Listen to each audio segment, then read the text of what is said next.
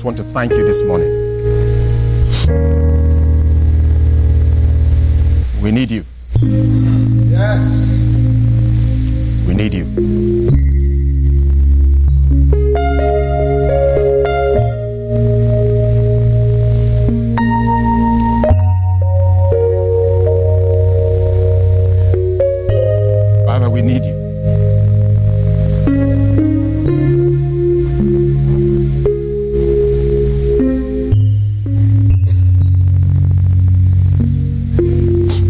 If you're here this morning, if you need help, just call on God this morning.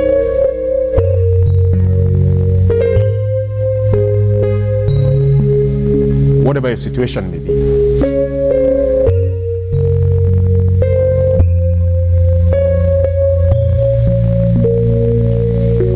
Because in just one moment,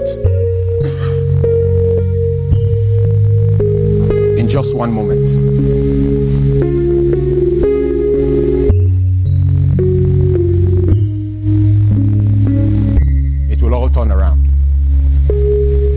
said it will all turn around. I said it will all turn around. Father, we bless you. We give you praise.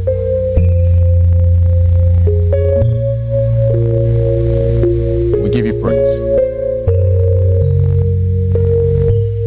Right now, God, for you, for me, I know I need you. I need you.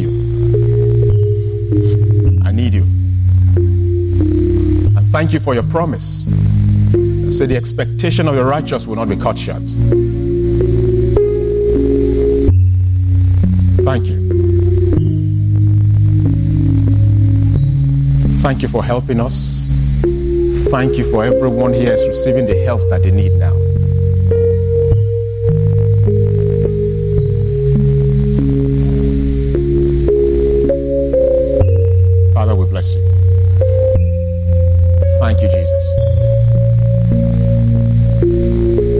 Jesus' name we pray.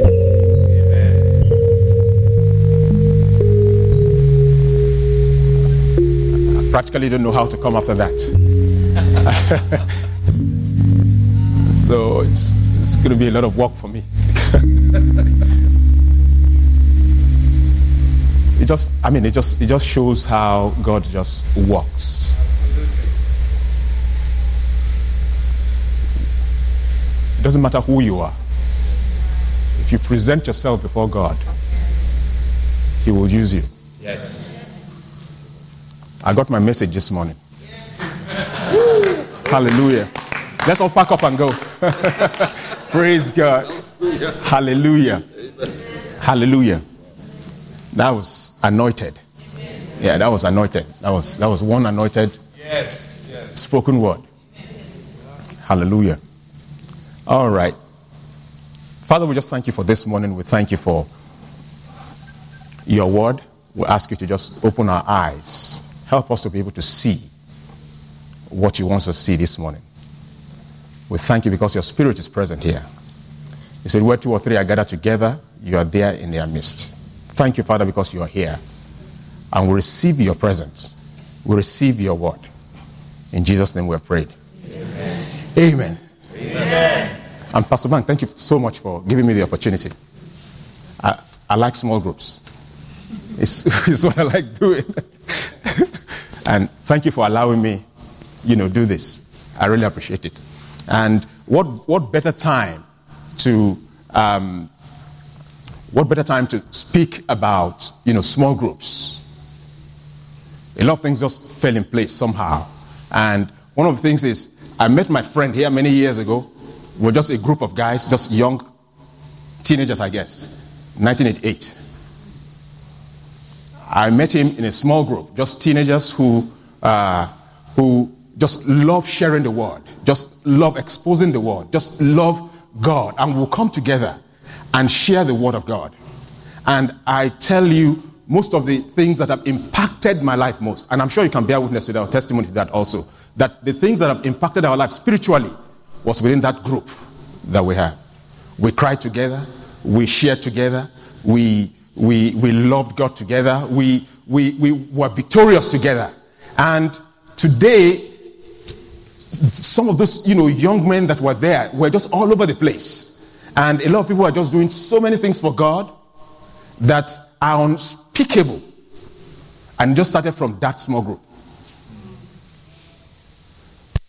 Many of us didn't know whether we even had a call from God. We didn't even know what it was. We just knew that we wanted to share the word and we came together as a group.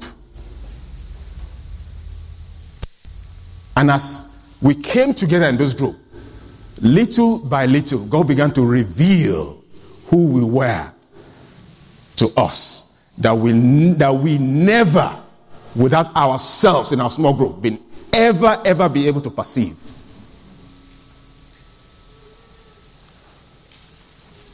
So when he told me he was coming, I was like, how, did, how does God plan all these things? Just confirming the things that he wanted in our lives.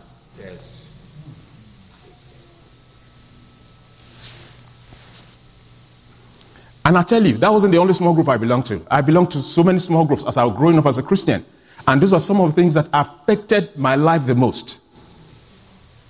The things I know about God, I did not know them in large congregations. I knew them because I was there, putting my hands to the plow. And that's why I just want to implore you today. Don't be isolated. Don't isolate yourself. God did not create you to be isolated. God never created anybody to be by themselves. God created us to function and to work together as a community of people. That's where our strength is.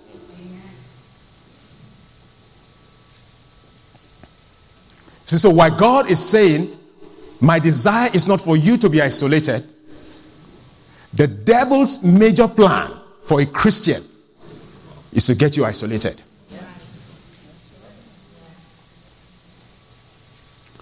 If it gets you isolated, if you are isolated, it does not matter who you are. It does not matter what your attainments in God have been. You will never be able to attain to the full potentials that God has created with you for you.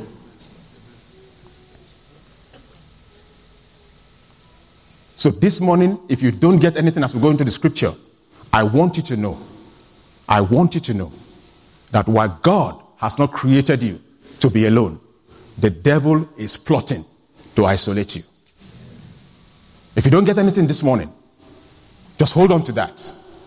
And maybe that will help you as you go along in the things that we do. All right, let's open to uh, 1 Kings chapter 9. There are so many uh, uh, verses of scriptures or scriptures that I could use, or so many texts of scriptures that I could use. 1 Kings 19. Did I say 19, right? I said 19. 1 Kings 19. From verse 1. But I particularly chose this scripture because I want to show you that it does not matter how much you have attained in God. If the devil succeeds in isolating you, it doesn't matter who you are in God. If the devil succeeds in isolating you,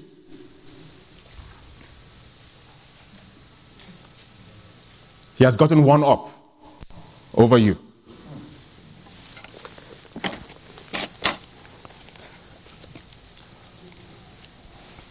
From verse 1.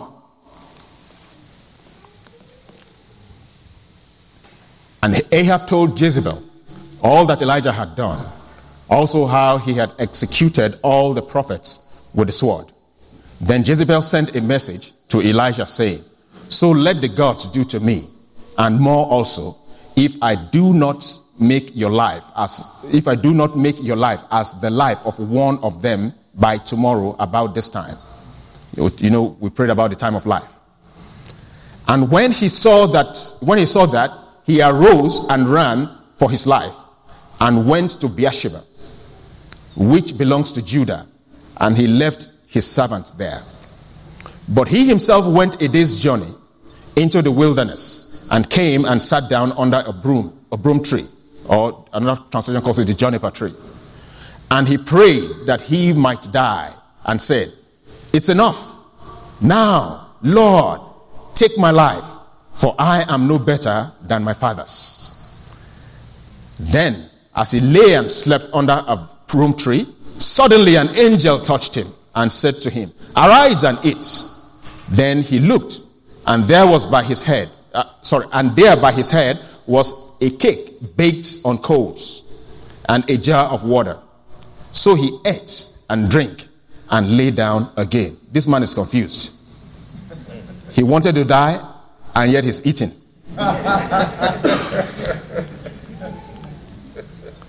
and the angel of the Lord came back the second time and touched him and said, Arise and eat, because the journey is too great for you.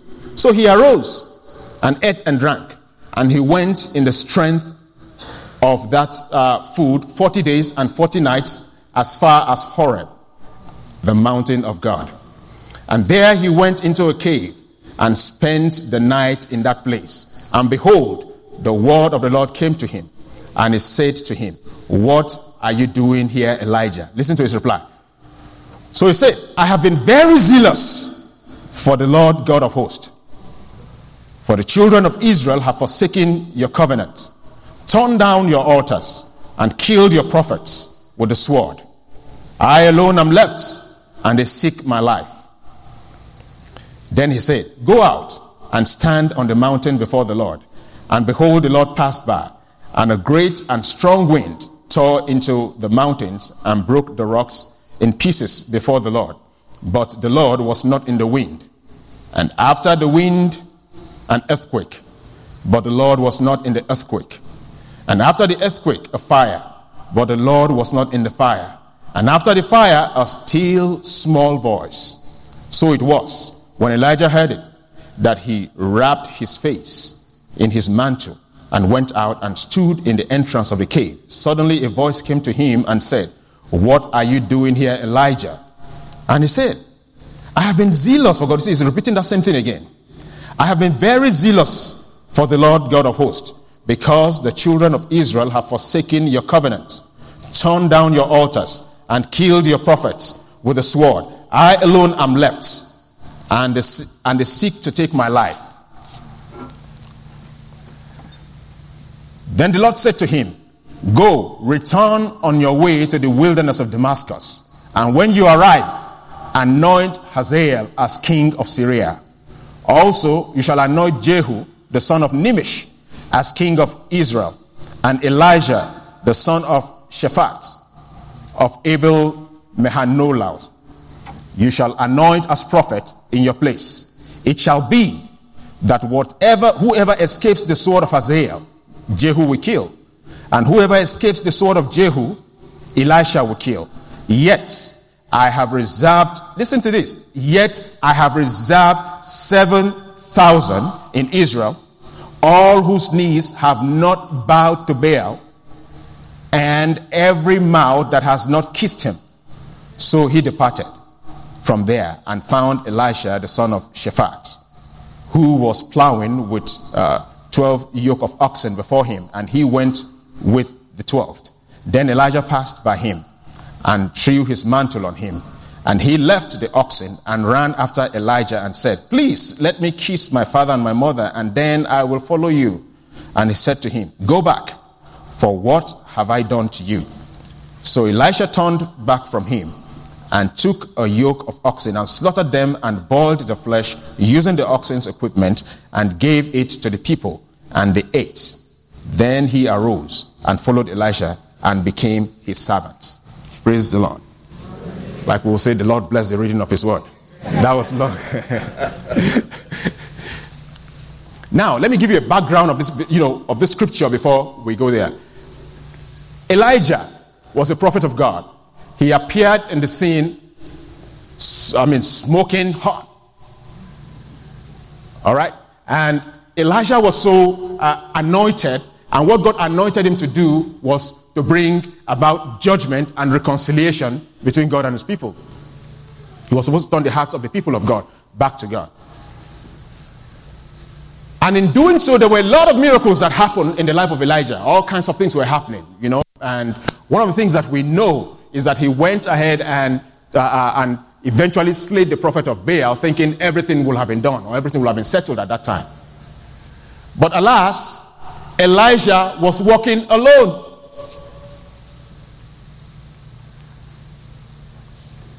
And when you walk alone, or as he was walking alone, because, uh, sorry, let me, let, me, let, me, let me repeat that statement.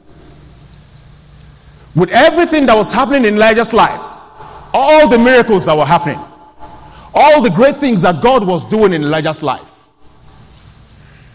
at the end of the day, he could not even stand it or perceive it because he was alone.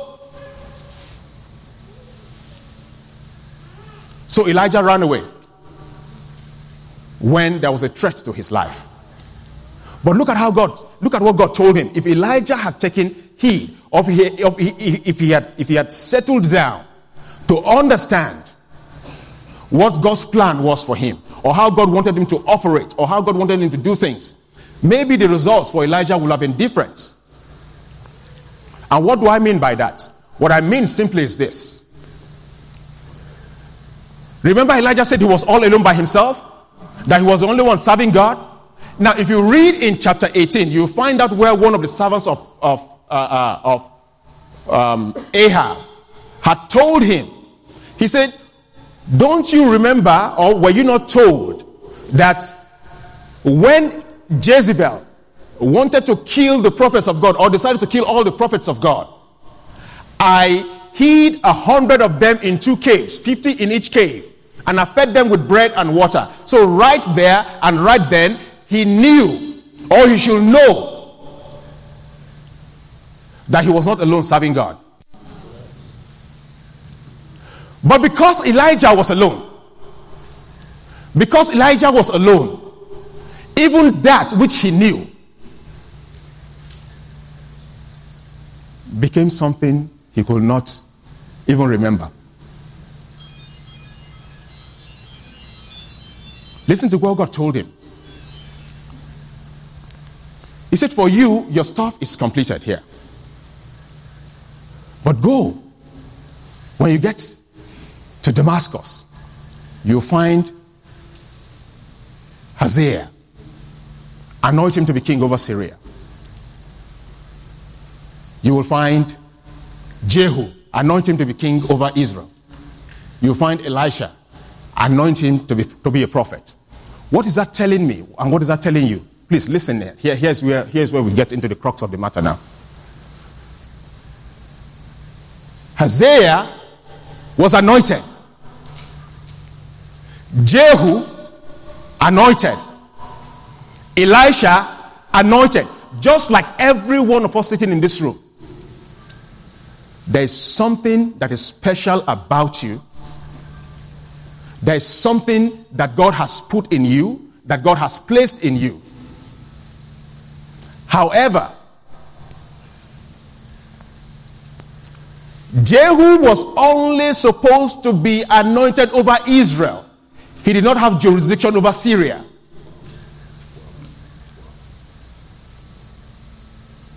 Hazael was anointed over Syria. He did not have jurisdiction over Israel.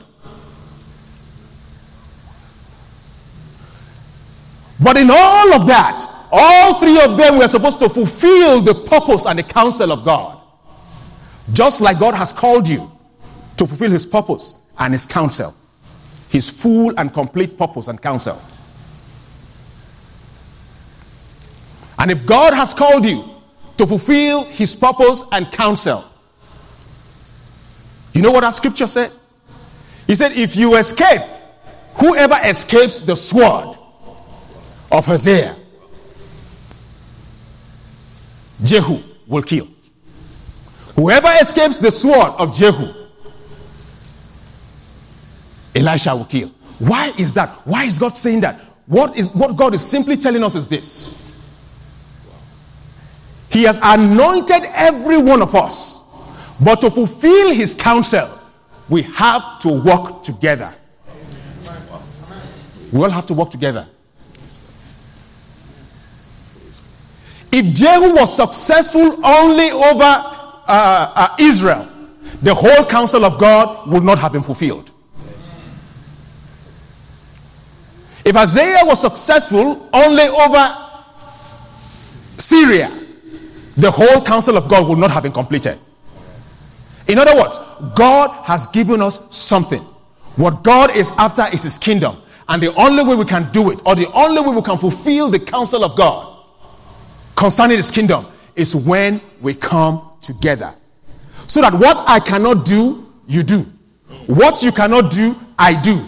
And together we are working for God. We are working for one God, one kingdom, one person, one personality. Amen.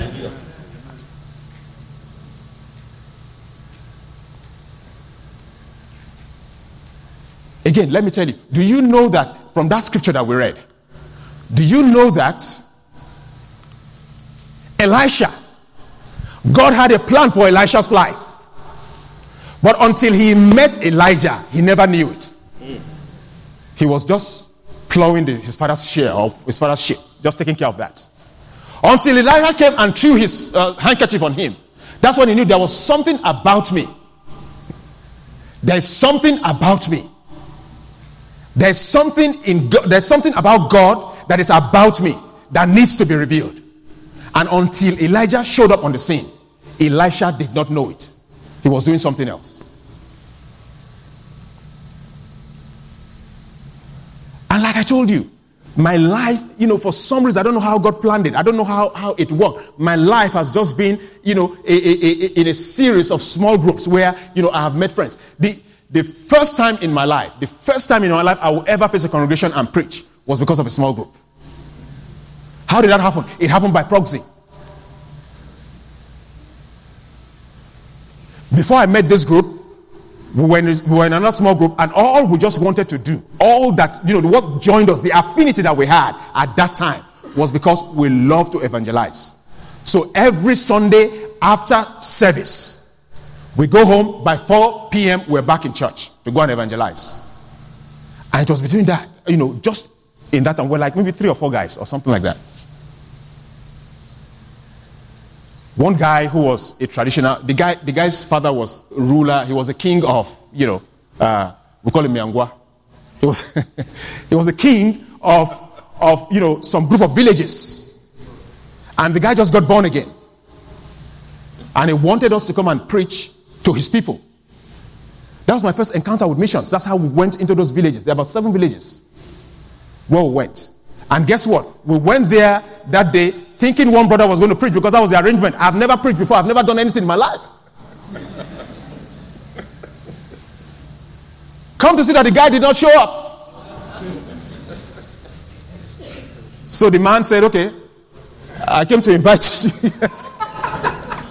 I don't know it. I don't know how to do it. You do it. That was my first encounter with preaching. I can tell you stories of stories of stories of how groups, small groups, affinity groups, the groups I have affinity with, help me.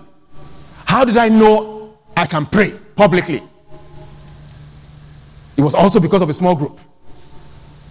I joined these guys who were musicians at that time. And all they wanted to do was reach out to guys. And they started reaching out, and these guys were getting born again. They didn't know what to do with them.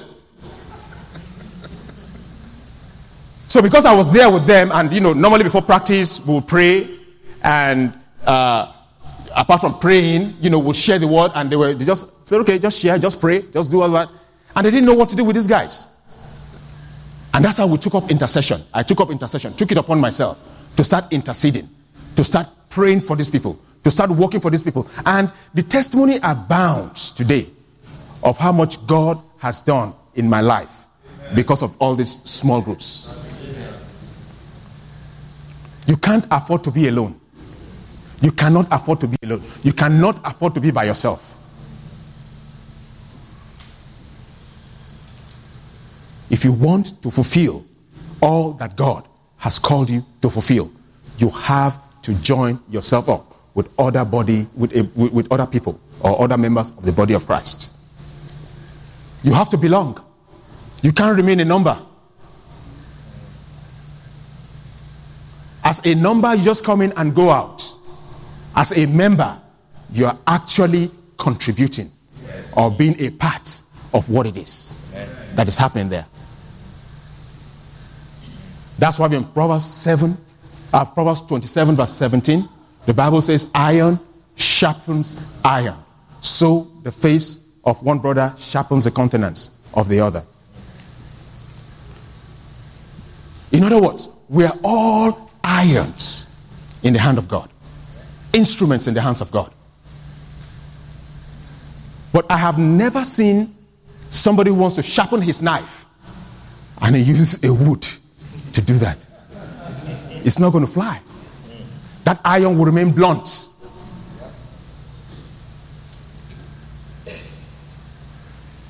If you want to be sharpened, you have to look at the face of your brother. You have to be in a relationship, in an interaction, where he can step on your toes and you step on his toes, where you can tell yourselves the truth, where he can say, You are going wrong at this point, or brother, you are doing so well. Let's encourage you. It's time to come together and let's sharpen one another. Amen. The Bible says the body grows together. Wow. Ephesians 4. He said the body grows together. The body, the body grows together by that which every joint supplies. In other words, my growth cannot be complete until I get your supply. Wow. Your growth cannot be complete until you get my supply. So, because we are not coming together and we are not looking at ourselves face to face and allowing the deep to call onto the deep, you are shortchanging me, in essence. And if that's my case, also, I'm shortchanging you.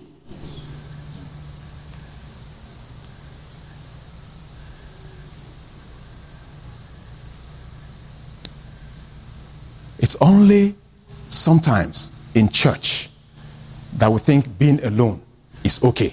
Because sometimes we have this mantra we say, one with God is majority. and that's true. That's true. But hear this about God. Hear this about God. God can be all and in all.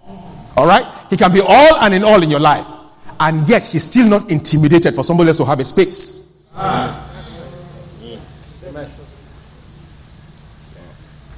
He's not intimidated. That is who he is. That is what God is. He's all and in all already. So your coming to my life or me coming into your life does not intimidate God. It does not change who God is. It does not shortchange him in any way. If for any reason it enhances him in my life. Because you see, a lot of times we say one with God is majority. Because I have God, I know God, I'm okay, I'm all right. And then we treat other people with despise. All right? That just shows me you don't know God, in essence. That shows me you're not even in a relationship with God.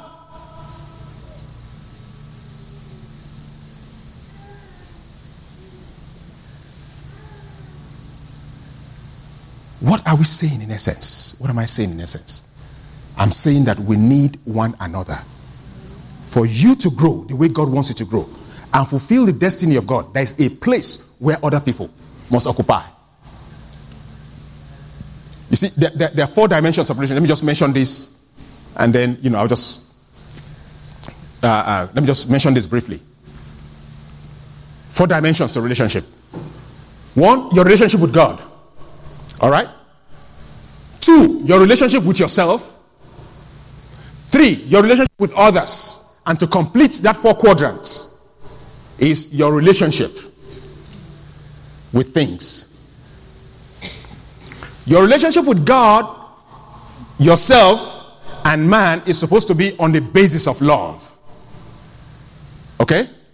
But your relationship with things is supposed to be on the basis of using them. That's why the Bible talks. You know, in, in the first one, it says you should have dominion over. Uh, I'm sorry. First, the first one it says, Thou shalt love the Lord your God with all your heart, with all your might, and with all your soul, and then thou shalt love your neighbor as yourself. Talking about three dimensional relationships. All right? But in the beginning, when he was creating everything, it says, Be fruitful and multiply and replenish the earth and have dominion over the works of God's hand. So the relationship we are supposed to have with things is to have dominion with them. But guess what we have done? We have changed it all over. We love things and dominate people.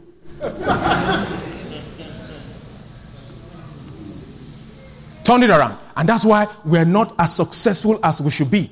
So even when I'm relating with my brother in church, I'm not relating with him on the basis of love. I'm relating with him based on what I can get from him or how I can use him.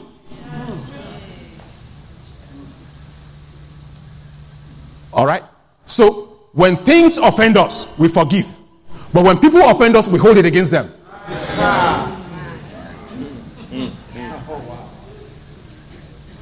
Is it not true? I know somebody here that shall be nameless. Loves PF Chang. You know PF Chang, right? The Chinese restaurant. Went and ate at PF Chang and had reactions. The next time we're talking about another restaurant where to go, the person is called PF Chang.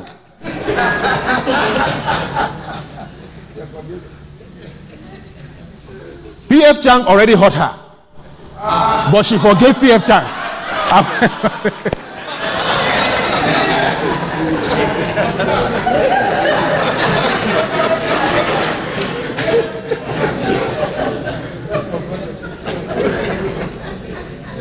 so even though PF Chang gave me allergies, I'm ready to forgive. But do we apply? You see, it's funny, but do we apply the same thing to other human beings.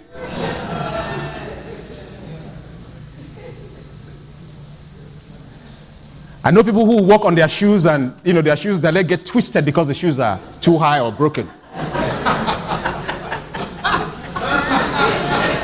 Am I correct? And do they, do they stop wearing shoes? They go and get another high shoe. they are loving things and forgiving things. and we're all kidding around. I'm just trying to use that as an analogy of how, you know, we have switched around the way God has planned things. And until we, we do it the way God wants us to do it, until we do it around the way God wants us to do it, or we change it and, and, and, and act the way God wants us to act, it's going to be difficult for us to be able to function in the fullness or enter the fullness of what God wants us to enter.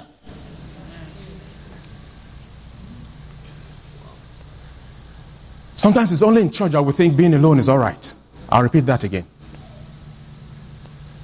I was reading some account recently, and they said the most innovative invention in business, the most radical, the most radical things that happen in business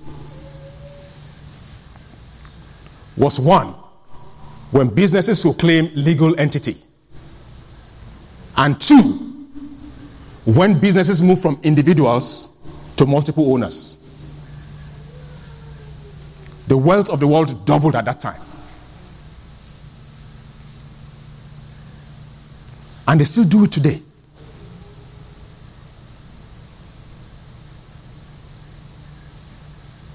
Those are the most innovative things that ever happened to business. When things changed, when people started owning things together, when people started coming together to say, okay, we want to expand wealth, we want to increase wealth, those were the most innovative things that happened to business.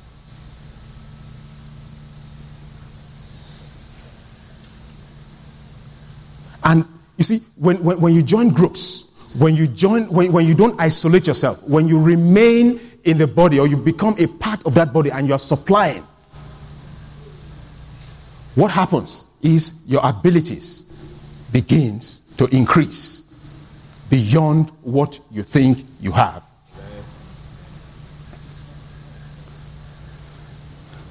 I like to run. Running is something I, you know, I love to do well. So I run miles. I run long miles. If there's, if there's, um, if, if I was an addict and running was a drug, that would be my drug of choice. I love it. It put, you know, I, I get high on, on running. however, however, I'm not, I'm not the very fast type of, you know, runner. I'm not very fast at you know, sprinting. I'm not very good at that. All right? I, I do between, you know, a little over, between eight and a half, nine and a half minutes a mile. You said? Well, not fast for how long I'm I running? But here is it. I, I don't think I could ever cross that barrier. Never. I've never thought I could ever cross that barrier until I had this Asian guy who runs with me. Immediately, you know, the guy comes on the field. That pace increases. So, what I thought I could not do before, I began to do because I have a partner. Why is that so? Why is that so? It is so because they have told us, you know, when, when they talk about synergy, people talk about synergy, you know, why is synergy? Synergy does not mean that, you know, because you have joined me, I've suddenly increased the volume of my ability, of my power. No, that's not it. But people, research have shown that as normal human beings, as regular human beings, a lot of times we are not able to access all that we have by ourselves until we get challenged by others. Until others challenge us, we don't know. Can I run less than eight and a half minutes a mile? Yes, it's inside me. The Asian did not bring it out of me because it's not there. I mean, sorry, the Asian guy did not add it to me. It's there. He only brought it out because of our interaction.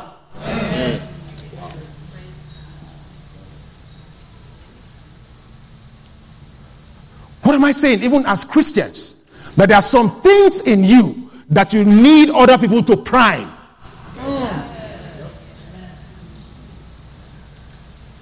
They need to prime it so that you can reach optimum performance level, even in your spiritual life. And if you stay away from people, you just want to be by yourself, you just want to stay by yourself very soon you are going to run into a headwind that you alone cannot go through.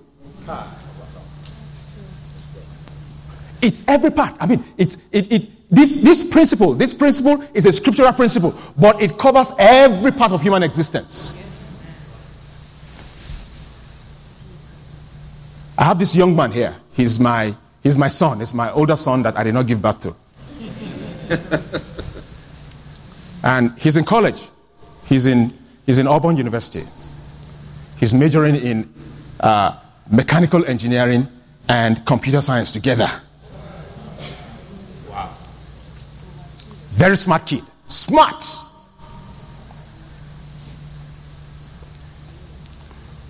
When he went to college, I gave him, he was going to college, so I gave him all the statistics. I told him everything. I, I, I, I bothered him. I bothered his life. so I told him, I said, if you want to be successful, if you want to be successful, you know what you are going to do? Study hard. This is what the research says. Research says if you have, if you did four hours in class, you have to do the same four hours in private reading. If you do that, you'll be a good student. So that's what research says. But the students who beat that are the students who do a little extra. So if you want to be a good student, at least to be comfortable without a problem, that's where you have to be. Now, there are some outliers who are more, you know, who are more intelligent, who are more, you know, who, who are more, they don't need to read that much and they just get it.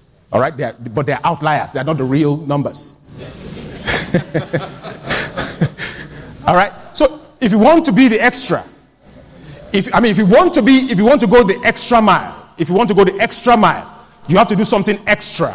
If you want to be extraordinary, you have to be extra. That means you have to go beyond that format. You have to do something different than spending the same number of hours in class that you're spending in your academics. And I told him, I said, for me, for me, what my own extra when I was in school, the extra I did when I was in school is that I had study groups.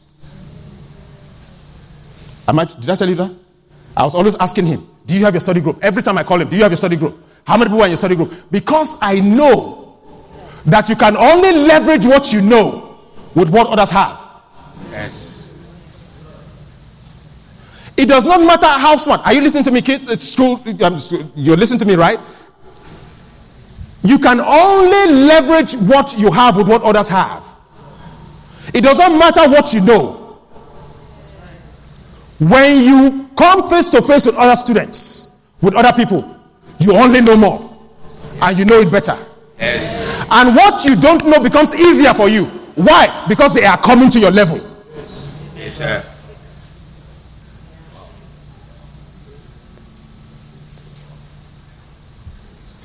So your understanding, your knowledge becomes exponential. And that's exactly the same way because all truths are parallel. That's exactly the same way it is in the realm of the spirit or in the things of the spirit. As we come together, we are leveraging one another's, you know, authority, I mean, uh, abilities. We're helping increasing and drawing out everything that everyone has. And by that, we can do more than we think we are capable of. I'm telling you, this is one thing that you don't want to miss.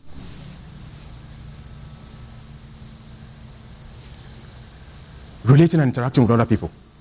Now,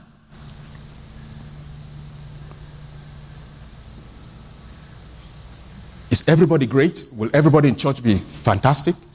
Will everybody in church be beautiful? With the eyes of faith, yes. Will everybody do right? No. Will everybody do well? No. I listened to Oral Roberts many years ago. Oral Roberts made one statement that stood with me many years ago. Oral Roberts said there's no, there's no perfect church anywhere. All right? That even if there's a perfect one, the moment you stepped into it, it became imperfect. he said it many years ago, and it stood with me. There's no perfect church anywhere. No perfect church anywhere. Even if there was one, the moment you stepped into it, it became imperfect.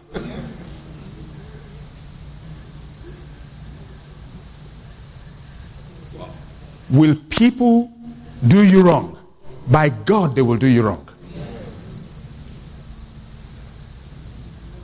However, I have come to believe and I have come to see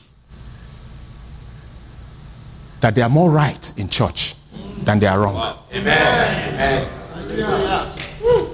There are more things going for the church Yes. than against her. Amen. Amen to that. And all I can do is just walk with God. You see Elijah? You see what he did? God said he had what? 10,000 people that he had reserved for himself. How many people are God reserving in church that we are not seeing because we are blindsided by the fact that we think? We think we're by ourselves. We're the only one doing the, the, the. Let me, let, me, let, me, let me go back to that. Yes, why, why was Elijah alone? And why, why are we alone here in church sometimes? What are some of the things that make us alone? Why are we always alone sometimes? For Elijah, it was that he thought he was the only one doing the work of God. Am I correct? He thought he was the only one doing the work of, work, work of God. I am the only one. For you, when the devil begins to lure you to be alone, to isolate you, it might not be that you're the only one doing the work of God. All right? It might be something else because the Bible tells us that every time the devil just wants to take advantage of us. And we should not be ignorant of his devices. For you, it may just be I know more than all these people here who can possibly help me. And immediately you enter into that realm, you're automatically beginning to isolate yourself. For somebody else, it might be I'm too much for these guys. I have too much experience.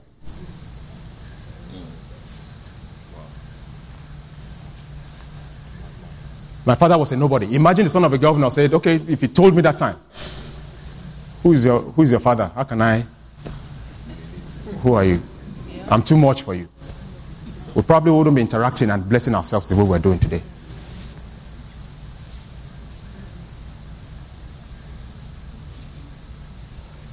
For others of us, it might be I don't measure up to them. I don't measure up to them. And then he begins to isolate you with that. You begin to get isolated. But I'm here to tell you are you too intelligent than everybody? Yes, it's a possibility. All right. It's a possibility you are more intelligent than everybody here. You know the word more than everybody. There's no lie about that. It might be so, it might be true. You might be saying the truth. All right? Are you too much for everybody here? Yes. That's a possibility also.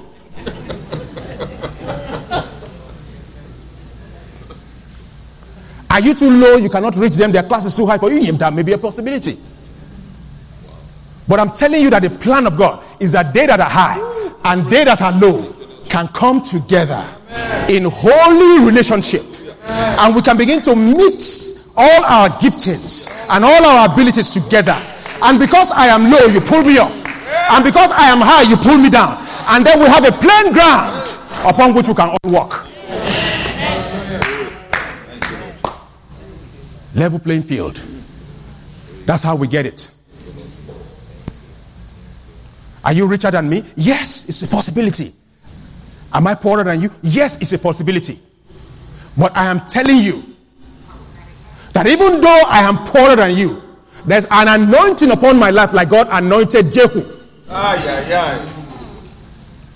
Even though you are richer than me, there's a grace upon your life like God anointed Hazael.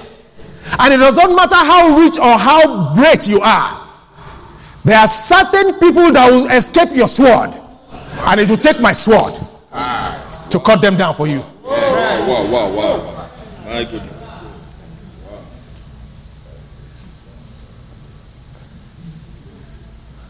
I am telling you, these things have results. They have incontrovertible results. You have to join in. Get a group and join in. Don't be by yourself.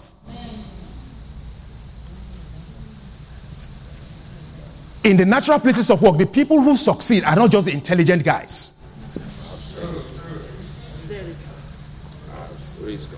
The people who succeed in the corporate world are not just intelligent guys. There are people who are so intelligent but can't push ahead in their careers. Some of the people that have succeeded in most cases, they are the people who go and meet somebody and say, I need to be a, I need to be your mentee. Please mentor me. There are people who want to interact with people. When you don't have what is called the social skills, it diminishes your intellectual skills.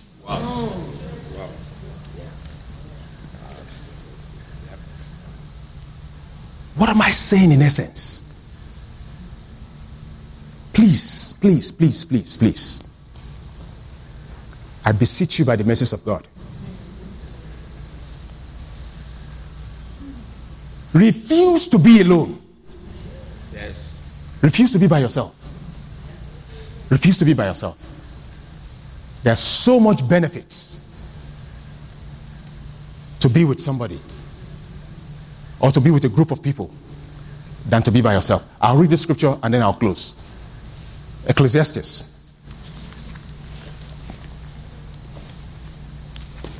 Ecclesiastes 4.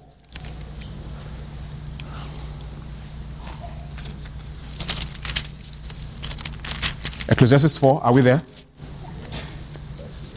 9 to 12.